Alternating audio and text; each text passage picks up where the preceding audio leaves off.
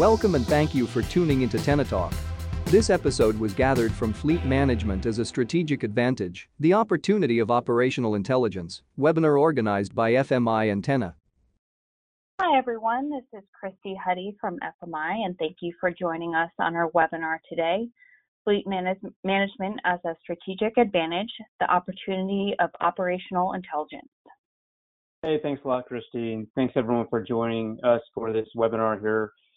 If you're not familiar with FMI, just quickly to let you know, FMI is a management consulting and investment banking firm that strictly focuses in the built environment and has been doing so for the last 7 decades. So we're happy to have you in the webinar here with us. I'm also very pleased to have my real esteemed and close colleague, Mike Clancy, and good friend, Austin Conti from the industry. I'm Jay Snyder. I lead FMI's technology practice, which means that I help technology firms understand the market, and I help construction companies better leverage technology in their business, to put it simply.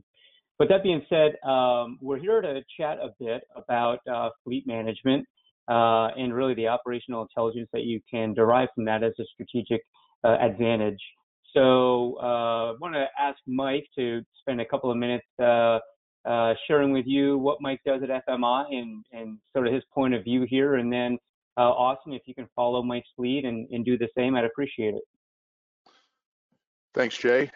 Mike Clancy, I'm a principal with FMI. Most of my work is in the contractor space is with large infrastructure and heavy civil firms. And we're really looking at how we take their strategy and put it into operation. And so a big part of that is looking at the fleet assets, looking at the craft labor in the field, looking at the use of materials and making sure that we're doing all that as efficiently and effectively as possible. I come at this from a bit of a cost background in the industry. I spent about half of my time as an estimator.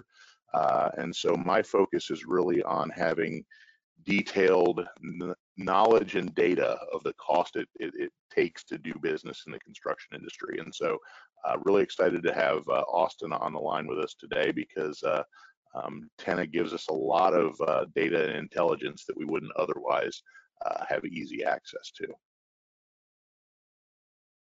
Thanks, Mike. Austin? Great. Thanks, Mike and Jay, and good afternoon, everybody out there on the call. Appreciate the opportunity to speak to you all today. I'm Austin Conti. I'm the co-founder and CEO of Tenna, and Tenna is a construction technology platform focused on equipment fleet operations, so tracking and managing everything from small tools to heavy equipment and trucks. And my background is actually in heavy civil construction. Came from a company called the Conti Group, which is a family firm, 100 years in business, and we've faced these problems ourselves and thought it was a good time to use technology to aid our own operations and how it can and spread throughout the industry. So I'm grateful to be part of it today and have a conversation with both of you. My background a little bit here, it looks funny, I'm broadcasting from an RV on the road, meeting a bunch of general supers in the field and getting out there. Yeah, that's funny. Austin is actually, for you folks attending, Austin is on a tour right now, a Tenna tour. So, you know, maybe he'll be coming to a town near you. So keep in touch with Austin and, you know, perhaps you'll be able to get some time with him and even talk a bit equipment operations and maybe even see some of his tech. I also want to thank both of you guys. You both sent me some slides that we can refer back to through our discussion. That's always helpful. I'm sure the audience is going to appreciate not just staring at three heads for the next hour and instead have something more interesting to look at. But I'll do my best to try to keep it interesting. Austin, what I want to do is we've talked quite a bit in the past, of course, and we both come from industry, right? We've both been operators, you know, in construction companies. And, you know, I've heard you say before that you feel like it's a big differentiator for any technology company, but in this case, of course, for Tenna, to have people on board, on staff that have been project managers or have been field superintendents or has been a part of construction operations and construction businesses. So, you know, when we think about that, because it is kind of unique in technology companies to have that expertise on staff, you know, what specific problems do you think this has helped you sort of solve? Yeah, sure. No, that's a great question, Jay. I think the first problem it helps us solve is that, you know, when we talk about project executives and supers and foremen in the field, we really understand that, first of all, everyone is really busy. So when you're talking about technology, it's meant to aid a process and not necessarily change the entire process of the company. So number one, I think it's about the mindset that we have when designing and implementing tech to use it as a tool to make, you know, make more predictable days and make lives easier versus a complete overhaul and change. So that's number one. I guess the other things that, you know, this really helps us solve is, you know, having the construction background, understanding the true pain points around equipment fleet, whether that's utilization, maintenance, logistics, kind of, you know, what's actually happening in the field and how do you get that data back both in the field and the office to make a meaningful decision to, you know, to gain more profit on your job. So understanding when the data is needed and then what's also too much information has been really important in coming from the industry. Well, so that being said, let me give you the podium here and allow you to just talk a little bit about Tenna, about how it was born out of Conti and a little bit of the history there. Oh, great, sure. Yeah, so on this slide again, Tenna comes out of the Conti Group with 100 years of what we call construction DNA. So you know, business is just designed for helping contractors with their equipment fleet. And really, engineering has been at our core. So the team is majority of software engineers, hardware engineers, civil engineers on staff to take those use cases and build them for the contractors. And last thing there is, like, we really look to build long-term relationships with anyone we work with, and again, using technology as a tool over time to really revolutionize their equipment fleet operations. So using that to help manage all assets that you have in your fleet. So, Mike, what are your thoughts on, you know, when you're out in the market and you're working with clients or you're learning more around, you know, let's say technology solutions that are being applied to operations and business problems? You know, maybe it sounds a bit rhetorical with some people, but how important is it that technology companies have lived in the shoes of builders, have been in operations or been a part of those companies? I think it's hugely important, and that's equally true of consultants, frankly. You know, when we see tech purchases or service engagements that kind of fail to deliver, it's almost always a failure in implementation, and that's almost always at the field, craft, or shop level, because there's just not a lot of tolerance at that level for tech speak or consultancies. There's not a lot of interest, to Austin's point, in adding on a bunch of tasks that they don't see as necessary or beneficial, or that the benefits of them haven't, the benefits of those processes haven't been clearly articulated. And so service providers that understand the culture and the language of the shop and the field and can speak credibly to how this solution is going to improve their operations day to day and improve their lives over the long haul are really going to be a lot more effective in implementation and in driving change in the organization. And so I don't know how you could expect to be effective as a solution provider without some background in the industry, some ability to stand in the boots of the people that you're trying to help and understand where they're coming from. Yeah, I think that, you know, obviously you guys know part of my job is to stay in tune with technologies in the industry, and, you know, some of the ones that perform well and don't perform well and fit and don't fit. And I think that there's a lot of very interesting technologies, very worthwhile technologies out there that have a deliverable that can improve outcomes for contractors. But what I find sometimes is that the way that the workflow is inherent in their platform doesn't really match how we operate in our businesses, right, as contractors. And so there's a real disconnect there that, to Mike's point, Mike, to your point, it really will impede adoption, right? And it certainly causes people to maybe have inefficiencies in the process because they're adjusting the company to the technology rather than the technology really being designed around best practice processes in the industry. I've definitely seen that for sure. So, you know, we're here talking about equipment management. And one of the funny things, you know, when I think about equipment management is how people define it, right? How people define equipment that they would put under that umbrella. So when the industry thinks about fleet management, they'll typically relate it to, you know, big yellow iron, right? Or maybe a little extent to their trucks. But, you know, Austin, you know, I recall you making the point in the past that, you know, it's much broader than that. And as you think about it, sure, it should be much broader than that. But can you expand on that a little bit? Can you share with us how people should be thinking about defining the equipment within an equipment management program? Sure, yeah. So if we look at fleet management, especially, you know, telematics on trucks, it's, you know, it's been around for a while, you know, tracking trucks and, you know, getting the diagnostics on it. That's not necessarily new tech, but everyone forgets about the lonely buckets that sit on the yard. You know, those go missing. It's the light towers, it's the attachments, it's the concrete saws. And when you look at, you know, at the end of a project, you know, is it the small tool budget that's being blown versus, you know, the budget for heavy yellow iron?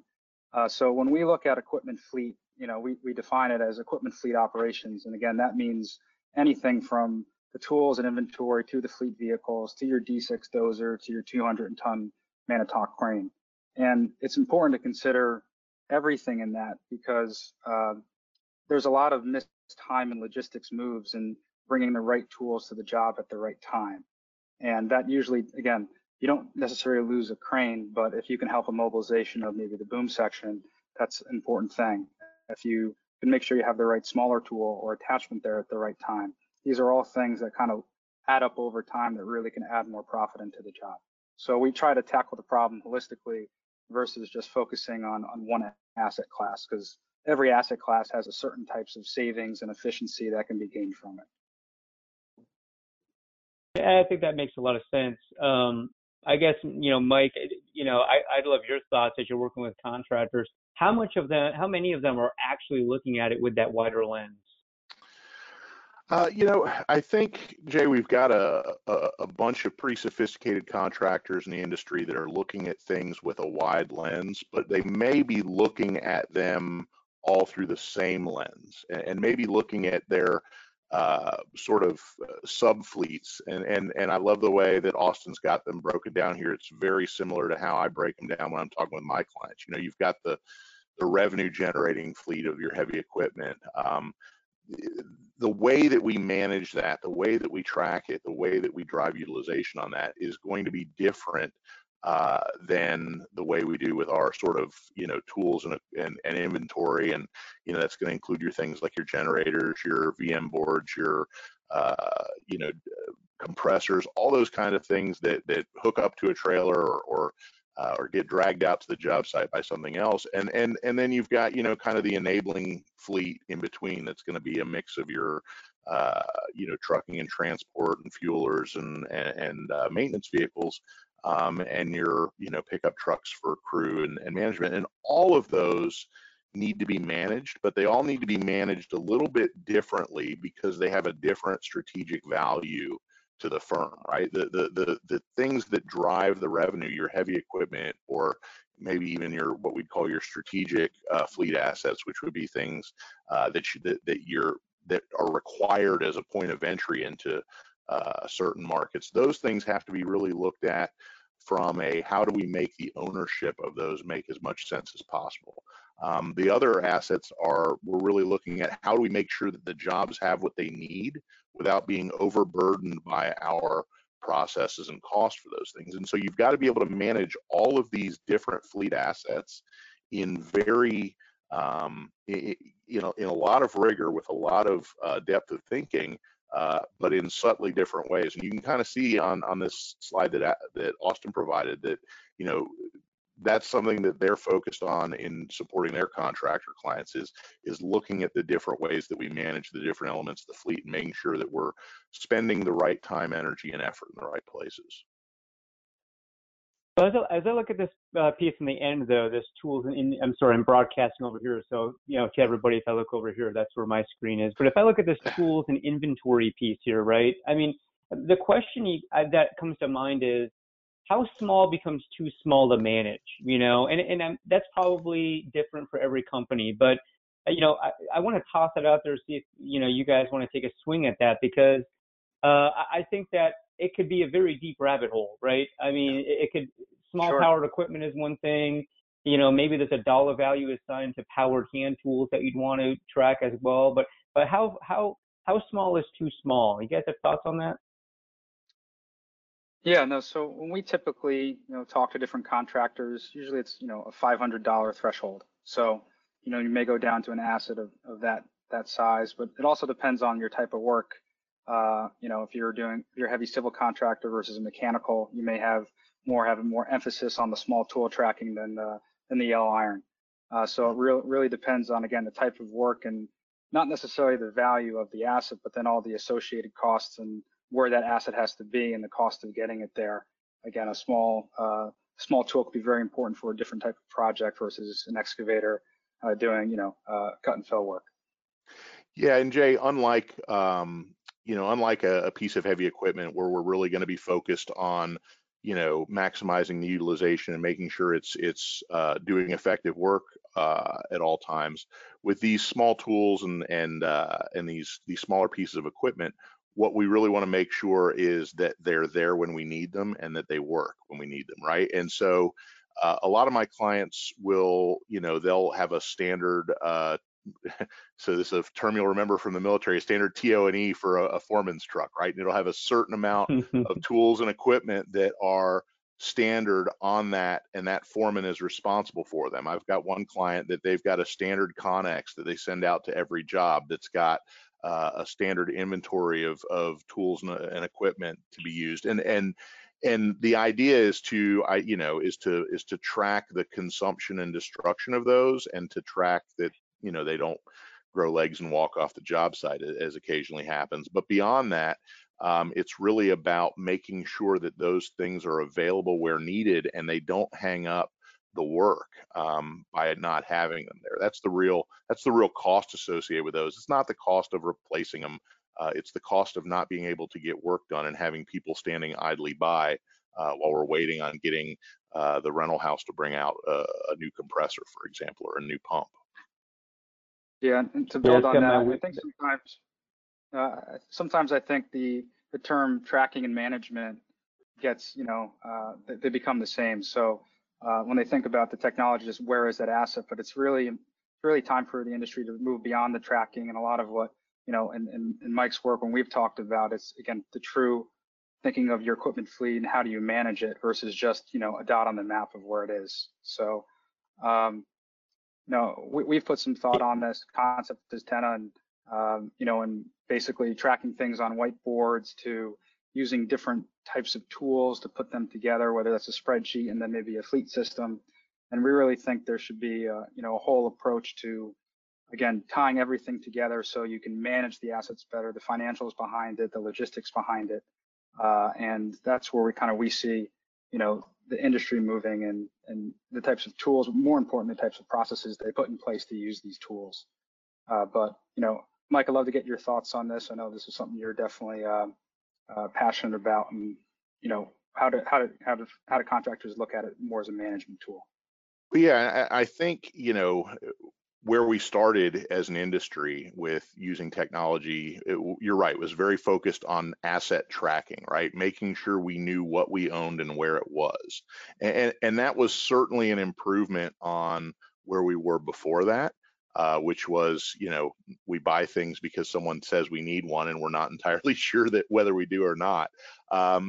So tracking and understanding what we owned and where it was a big improvement, right? It was a step change, you know, in the industry. Well, now we're to the place where we can get a lot more useful data than just what do we own and where is it. We can get data on how much it's used on that job site, how much it's moved around that job site, who's moving it around, where we're using it and why, how much time it's up versus down for repairs versus in the shop.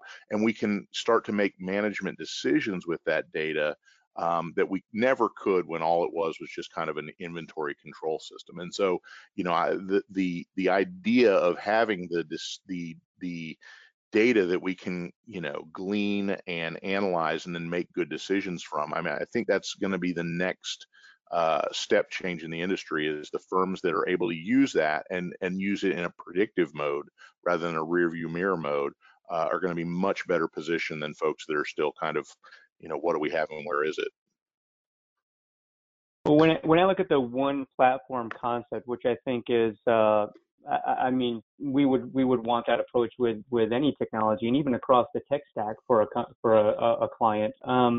But you know, I'm sure that everyone, you know, listening in would agree that if they walk in their yard right now, they might have 5 or 6 or 7 OEMs, right? And so really practically speaking, how does one platform really play out? You know, so you know, as I think through this, it seems aspirational maybe a little bit. And I know that we're closing the gap on that, but Austin, I mean, you know, you're in this every day, right? I'm sure that one of your goals is probably to be manufacturer agnostic and discover and collect all the information you can and structure it and make it available for these insights. But I mean, practically speaking, how is that really working out in the industry when you have multiple OEMs?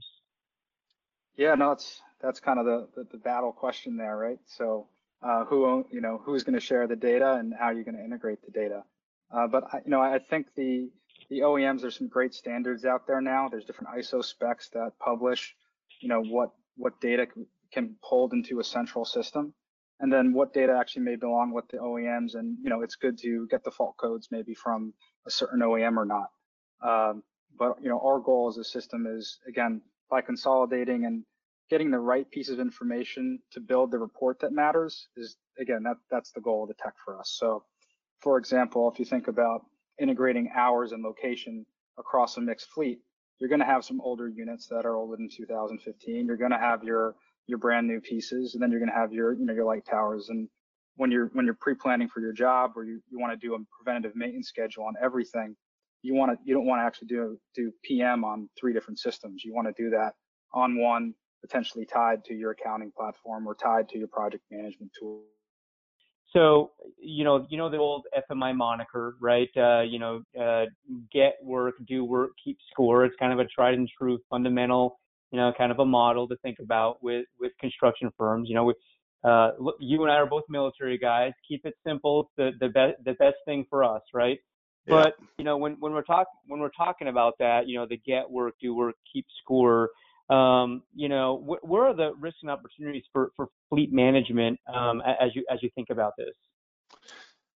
Yeah, it's a great question, and you're right, Jay. That's something we've been kicking around at FMI for years. And actually, when I started at FMI 12 years ago, we still occasionally said "count the money" instead of "keep score." But you know, the idea was really understanding those fundamental business activities, right? The get work side, which is everything we do in work acquisition, from business development and marketing and estimating and the whole sales cycle, and even sort of managing the customer experience through operations. All of that kind of tied into the get work side. And for me, where equipment really ties in here is having good, useful, predictive historical data on the performance of the fleet assets that we're going to use on the project. So being able to trust that if we're going to put a piece of equipment out there and we're going to expect it to work, you know, 40 hours a week, that we're going to get 40 hours a week of work out of it. And so, you know, knowing what we're going to experience on the job site is kind of critical there. The do work thing, I mean, that is the biggest point of failure and the biggest point of frustration when it comes to the challenges between fleet and operations. It's this piece of equipment breaks down all the time, right? Or this piece of equipment's not reliable. And so we really, you know, need to assess and manage and be able to track, to manage, and to improve on what we're experiencing as we're putting work in place in the field. And then keep score, we've got to be able to pull in really good detailed information about what it actually costs to run the job, right? And so all of this requires us to think about the cost categories we incur, the people, the materials, the equipment. And one of the things that I find when I talk to my contractor clients is if they had the same confidence in how accurate their labor hours were as they do in how accurate the equipment hours being reported are, they wouldn't be in the business, right? I mean, the level of confidence in the data that we're getting out of fleet is not there yet, compared to the level of comfort with the number of hours we're coding to certain cost codes from a labor standpoint. And so really being able to get better, more trustworthy, more useful information about utilization, about hours worked in different phases of the job, different phase codes, or different geographic portions of the project. All of those things are critically important in the future estimating cycle, right? Because what we do in the field and how we experience what we do in the field and how we count and analyze that feeds right back into how we price the next job. And so the better we can get at collecting useful data and analyzing it and knowing and trusting that it's true, the more accurate our assessment of our future costs is going to be the next time we bid a job like that. Yeah, it makes a lot of sense. And, I was thinking, I was sort of hanging on something that you said at the beginning there, and that was around, essentially alluding to the fact that this really can have a cascading effect on projects that follow, right? If you have, let's say, equipment failure, or you lose accountability of a piece of equipment on one project that's destined for another project, following that, that it just has this ripple effect of inefficiencies and really headaches, and in some cases delays. So, there's all of that at the tactical level as well that I think we need to keep in mind. All right. Expanding on Mike's comments, what else would you add to Mike's comments? Yeah, no, I think the thing that stuck out the most to me was, trusting. You can't trust the data you get on equipment as much as labor, and there's no reason for that. With technology today, one of the easiest things to get is automated hours. So when you think about hours reported worked on a machine versus hours the machine actually ran, that's where technology is completely, there's no need to manually enter that anymore. And if you don't have to go have the field engineer go out and collect the hours from all the machines, how much more time did you just gain for pre-planning? So those are kind of the mundane tasks that technology really should aid in. I guess the other main thing you spoke on, Mike, was the utilization. And I think, through the different collateral FMI has put out and reports out there, and from our studies, that's really the key term. How much are your assets being utilized versus the repair and maintenance cost into it? And again, you can get very powerful data from understanding runtime and idle time right from a device that you normally have to report. And the more we can take away from having to input and key in different things, again, frees up that time for more predictability and planning for the jobs. We're doing a lot of talking here around, expenditures, right? The cost side of the equation for sure. And as you think about capital expenditure versus OpEx, there's always that debate on buy versus rent versus lease, and where's the happy spot? And it probably depends on a bunch of things, as we know. Austin, what are your thoughts on that as someone in the business, and again, as someone that's trying to solve some of these problems from the tech side? When contractors are trying to wrestle with the buy versus the rent versus the lease model, what are some insights you can share there? How can you help them deal with that? Yeah, sure. And I think the concept goes, if you're leading any initiative, if that's an operational initiative or a big change, you need to have your fingerprints on the data as quick as possible to be able to make the decision. That's what it kind of comes down to in my mind, is I can't make a good call if I don't know what the information is. And as far as, rent versus buy versus lease, that goes back to my earlier point on the utilization. So we can actually pull a report that has all your jobs, and we understand when the asset has entered the job. And then we built an algorithm to know runtime on the project by category of asset. So again, if a pickup truck's going in and out, you may have a different, different utilization threshold for that than, again, your excavator on the project. But understanding utilization by job, when you go look back on that a month later and you say, should we rent this piece, or should we sell it? It only ran, a couple of hours. So either we should have moved it off the project or we need to do something with it. And that's hard because, I've had experience as a superintendent, and you do want to keep that piece there just in case that work comes up, and it's sometimes hard to give it up, and that's just the nature of what it is. But the more you can minimize hoarding and share the information, the better you're going to make and use the capital invest into your assets. And that's a little bit of a mind shift, but if you can free that up, then that's very powerful for companies.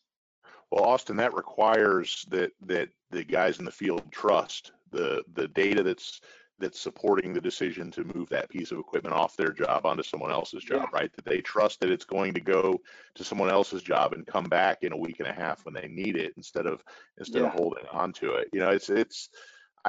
One of the really great things about this is I get to talk to so many smarter folks than I am in the industry, and really kind of stand on the shoulders of giants in a lot of respects, and had a chance to sit down with Dr. Mike Vorster, who a lot of the folks on the webinar will know from either his work at Virginia Tech or his consulting work with CEMP, or even his book on construction equipment economics. And we talked about the real issue and challenge today is getting people out of the mode of equipment ownership to the idea of equipment access, right?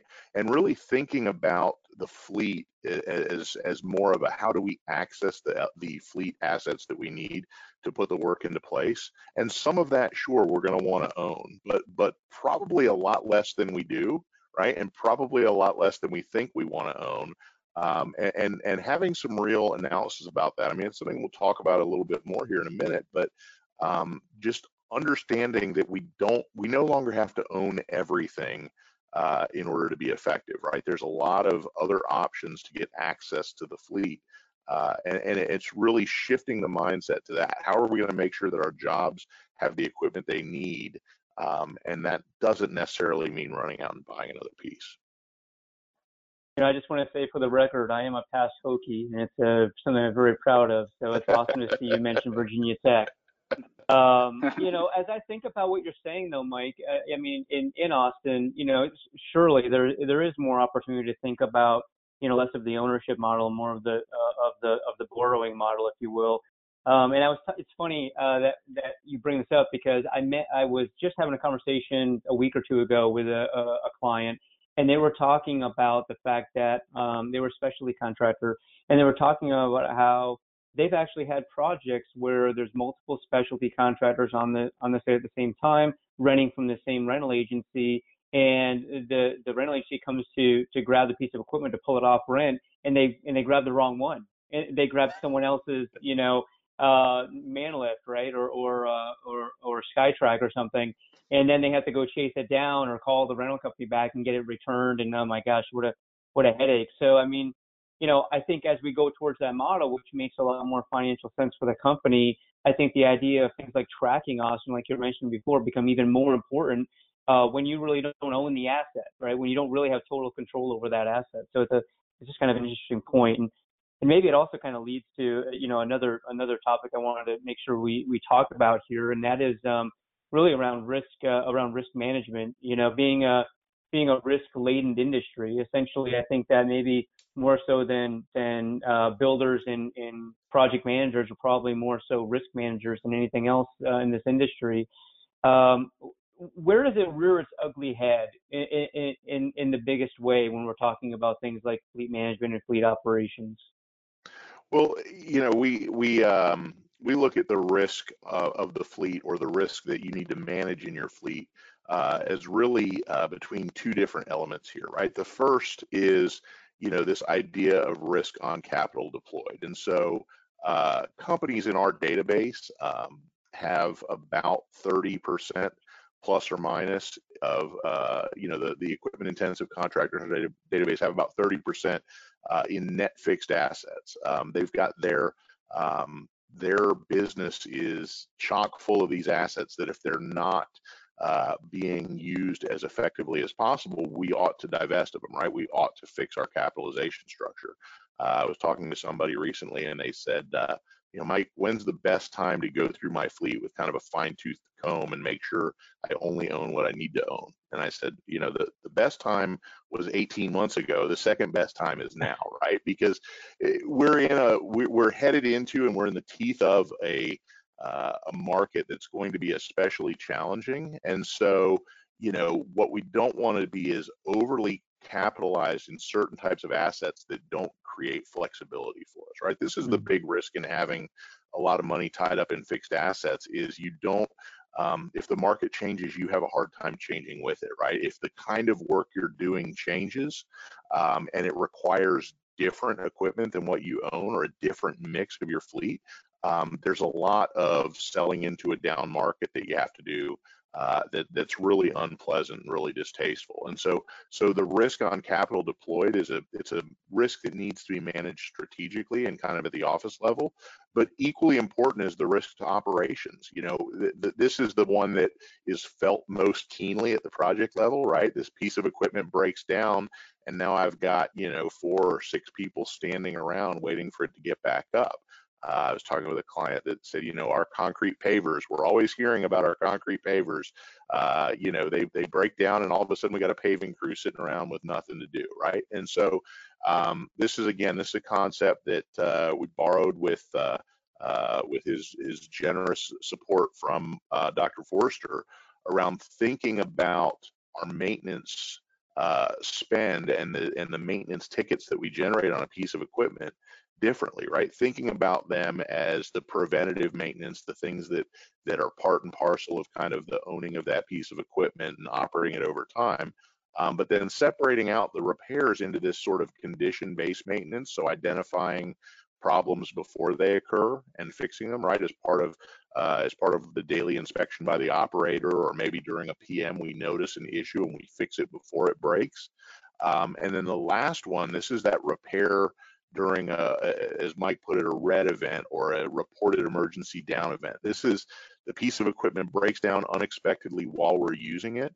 This is a hugely expensive impact to operations, not just from the cost of the repair, not just from the cost of the people standing around, but think if you've got a tight schedule and now you've got to figure out how to mitigate that. You may have some client issues that occur because they see the equipment broken down and work not being put in place. So there's a lot of explicit and implicit costs alongside that risk that we've got to manage, we've got to track, and we've got to minimize as much as possible by using the kind of predictive data analytics that we get from a platform like Tenna to sort of, you know, help us identify what our trends are and manage before we get to them. Yeah, Austin, you provided a pretty good cost slide. I want to switch to right here. If you can walk us through this, some of the thoughts, you know, when you put this together, I think, you know, everyone would be better for it. Yeah, sure. So, you know, technology is powerful and great, but how does it hit the bottom line is, you know, the first question. And, you know, at Tenna, we broke down equipment fleet ops cost saving to 6 major buckets. The first being breakdowns and repairs, and Mikey just touched on that, but if you can eliminate one emergency repair and the cost of a mechanic to go out to fix that, it's a minimum $30,000. 2, I usually get some chuckles with, but hoarding. So how could you actually put a price on hoarding? And if you can eliminate one excess rental of a piece for a project or excess rental for a couple months, minimum $20,000. Unnecessary purchases. It's hard to put a number on this, but this can, you know, span from small tools to a larger piece. So at least $100,000, you know, if you're eliminating a single larger piece or a bunch of smaller items. Logistics, this can actually expand, but that one unnecessary equipment move that might have then left the paving crew, you know, without the piece, you know, that cost $20,000 easily. Idle time, that's very calculated based on, you know, the cost of fuel and how much, you know, your trucks are idling on projects. That can also scale to your equipment. And then accidents. Could you, you know, through monitoring your vehicles and putting together good driver safety programs, could you eliminate one safety accident per year? So I like to kind of think you break things down into eliminating one event.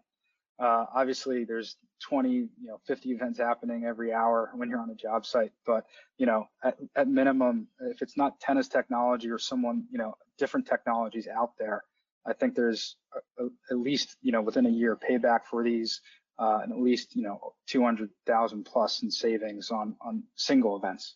But you know, there's a lot more studies to happen, and that we're going to be doing on the actual savings of this tech. You know, as you're talking, and I'm thinking about, you know, kind of the growing emergence of robotics or automated equipment that we now see on sites. And, you know, Mike, if I think about your avoiding your what did you call it, your red event, right? Mm-hmm. You know, it's always been a thought of mine that as robotics proliferates more in the industry, that red events become an even bigger problem because of the expertise needed to handle the robotic side or the automation side of that equipment. So, you know, as I think as technology continues to grow further in robotics and in automated equipment, you know, this becomes ever more important as we proceed here. And one other sidebar. When you talk about concrete pavers, you have to warn me. I've got a nightmarish story about a concrete Allen paver delivered to me on a Russian Antonov in the Middle East. That we need to have a whiskey to talk about that, but that we'll do that. We'll do that soon. So let me do this then. I want to switch gears a little bit here and take the podium to talk about, you know, when you adopt a technology for something like optimizing or enabling better fleet management and fleet operations.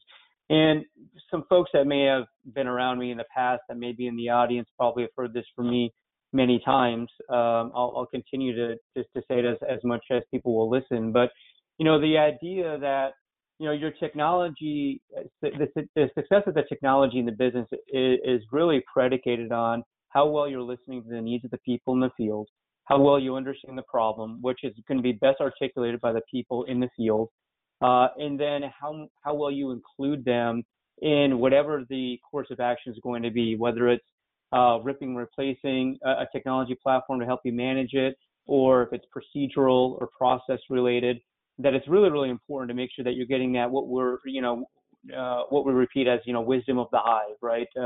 Learn from the hive, get that bottom-up feedback for that top-down sort of guidance and execution. I think is something that I can't.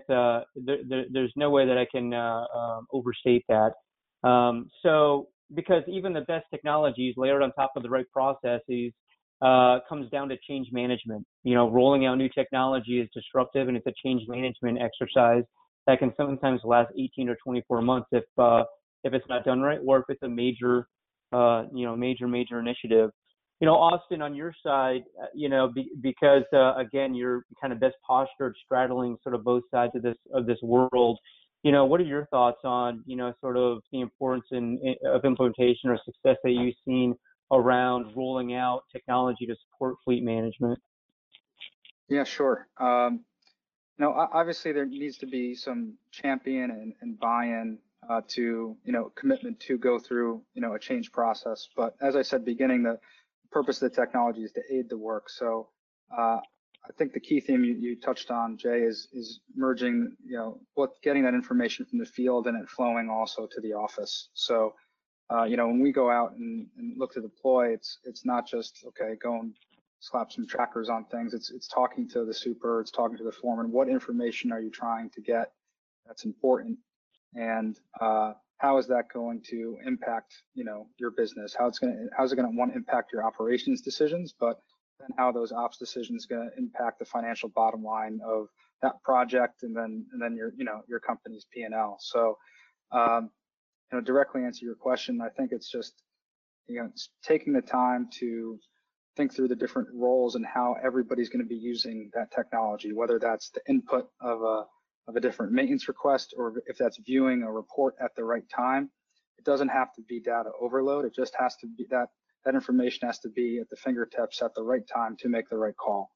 And that's, you know, that's what we look to do for the implementation. I think the other piece of it is that it's always kind of ongoing. So if you're inputting any technology, not just saying Tenna, you know, the constant training, the feedback to those different companies to improve the processes, to tweak. You know, I always say within our own firm, the nuances are incredibly important.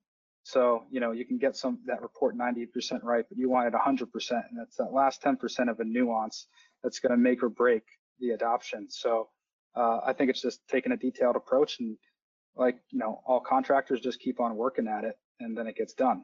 So that's kind of, you know, it's well taken. The fact that, you know, a small improvement just by a little bit of focus can yield a big result. I mean, in a market that's as hyper competitive as the construction industry, you know, that sort of saying can be applied to many parts of the business, right? A very small improvement yields a very big result. So, I mean, I think that's I think that's pretty wise words there. But, you know, the technology, diligence, and prudence aside, you know, let's kind of really ask, I guess, probably the big question, you know, out there, the elephant in the room, and that is, you know, why aren't more companies really doing more to effectively manage the fleet, to effectively improve fleet operations? And you know, that assumes that that all people aren't. Well, we can always get better, right? There's really no end state here. But why do you think more folks aren't doing more strategically and really tactically to manage these assets better? Sure. Go ahead, Mike. Yeah, well, I mean, I think first we just, you know, kind of talk a little bit about what best in class looks like. And I would say, you know, the practices and the principles of fleet management and what best in class looks like are really evergreen, right? They haven't changed all that much. It's keep the equipment working, right? Make sure it's not breaking down. Make sure it's highly utilized. Make sure we know what it costs us to run that equipment. And then, you know, make sure that we've got a good sort of portfolio approach to managing the age of the fleet, right? Those are the basic requirements of a best-in-class equipment function, and they haven't really changed. What has changed is how complicated the world has gotten around the equipment function and around the fleet, and what that fleet manager now has to do, right? For most of the industry, for most of our recent history, the fleet manager has come from the maintenance space, right? They've been someone who worked on the equipment, was really great at working on the equipment, was a good leader among their peers working on the equipment, and they like equipment, they enjoy working on equipment, and they get moved up into that role of fleet manager, which now has become a really challenging strategic role, right? And so, you know, some of the barriers are, you know, maybe they're not in the room when the decisions are being made and when the important strategic conversations are being had. And this is something that I press on the CEOs I talk to is look, if you have a fleet, that fleet manager needs to be the kind of strategic thinker that you want in the room, right? That's going to hear, hey, we're going after this segment or this geography, and is immediately going to think, how do I support operations in doing that, right? How do I act as an enabler to our operations folks to be really effective there? And so if they're not in the room, if they're not even invited into those conversations, that's going to be a problem. You know, the other thing is there's very often a focus on the area of comfort, right? So because a lot of them came up through a maintenance role, they've got a really strong focus on the metal of the equipment and on the mechanics, right? The metal and the mechanics, they're really focused there, and they're not so focused on the market, right? That which is the whole, what's the market doing? What are the implications for the types of work our company will be pursuing? And what are the implications for the things that I need to get rid of and bring into the fleet to make sure that we're ahead of that instead of being reactive and sort of last minute to it? And that's a challenge that a lot of folks run into, right? Particularly in tough times like right now, we tend to retreat to a place of comfort. And if you came up through the maintenance role and you came up working with mechanics, that's where you're going to want to spend more of your time. And it's really where you can't afford to be bogged down right now. And then the last thing, and I'm sure Austin has a lot of thought on this as well, is there's just too much data in too many different places, saying too many often conflicting things to make good decisions. And so, you know, data isn't, I had one of our colleagues, Jay Bowman, tell me once that data isn't important, right? Data is only important in as much as you can, through analysis, turn it into actionable information. And right now we're just covered in data, and how we pick through that and glean what we need to from that, that's going to drive, you know, the firms that can do that well, that's going to drive their future success. No, I really agree with that. And going back to your point on the equipment manager real quick and being strategic, I think it's something to stay on for a bit. You've kind of seen this over time, and similar with the CIO, for example. You know, IT at a construction company might just be setting up the computer, setting up the job trailer. And then, you know, the role of the CIO really grew, especially as, you know, tech's evolving more in our industry, but just in general as very strategic to the company's initiatives. And I really envision that happening. It's there for equipment management, but I view that how you manage the equipment fleet and the person that's responsible for that as strategic as your CIO. And again, and then working with the technology departments to get the best in class information for decisions. But no, I think that's just a really important point you made on, again, the people that are going to be using, you know, putting the process in place and using the tech, and how that role is just vital. But across departments, though, right? Across departments, there's like competing interests, right? You know, everyone's sort of, you know, trying to compete for different things, or get different to get something different out of fleet, or just a different attention from the company in general. You know, so when we talk about kind of the competing interests of the different departments, you know, Mike, what do you see as some of those friction points when you're out there? Well, you know, everything costs way too much to the operations guys when they rent it from our internal fleet, right? I could rent it. Doesn't it though? No. I could cherry pick this one type of asset and rent it for 45 cents a week cheaper from a rental house, and therefore our fleet folks don't know what they're doing, right? So there's a lot of pressure on our project managers and our superintendents to turn in profitable work, as there should be, right? And that creates some friction between fleet and operations when operations, particularly when we've done a really poor job of thinking through utilization and what it actually costs us to run the equipment, and our equipment rental, our internal rental rates are just wildly out of whack. And I've seen that happen. And that's got to be addressed, right? Because when you've got some rates that are wildly out of whack, what that does is creates distrust across all the rates, right? And so that's part of it. Part of it is just the whole this issue, as Austin mentioned earlier, of hoarding. You know, I don't trust that if I send this piece of equipment to this other job site that I'm going to get it back when I need it. And so we're going to end up owning two things that are used 50% of the time instead of one thing that's used 100. That sort of thing goes on a bunch as well. You know, those internal frictions and competing interests, what usually happens is the loudest voice wins.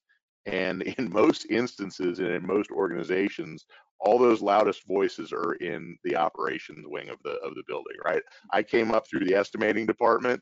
Very few loud voices in estimating that would hold their own with those folks, and so which is okay, right? Because the operations folks are the ones that put the work in place, generate the revenue for the company, and ultimately they drive the profitability of the company.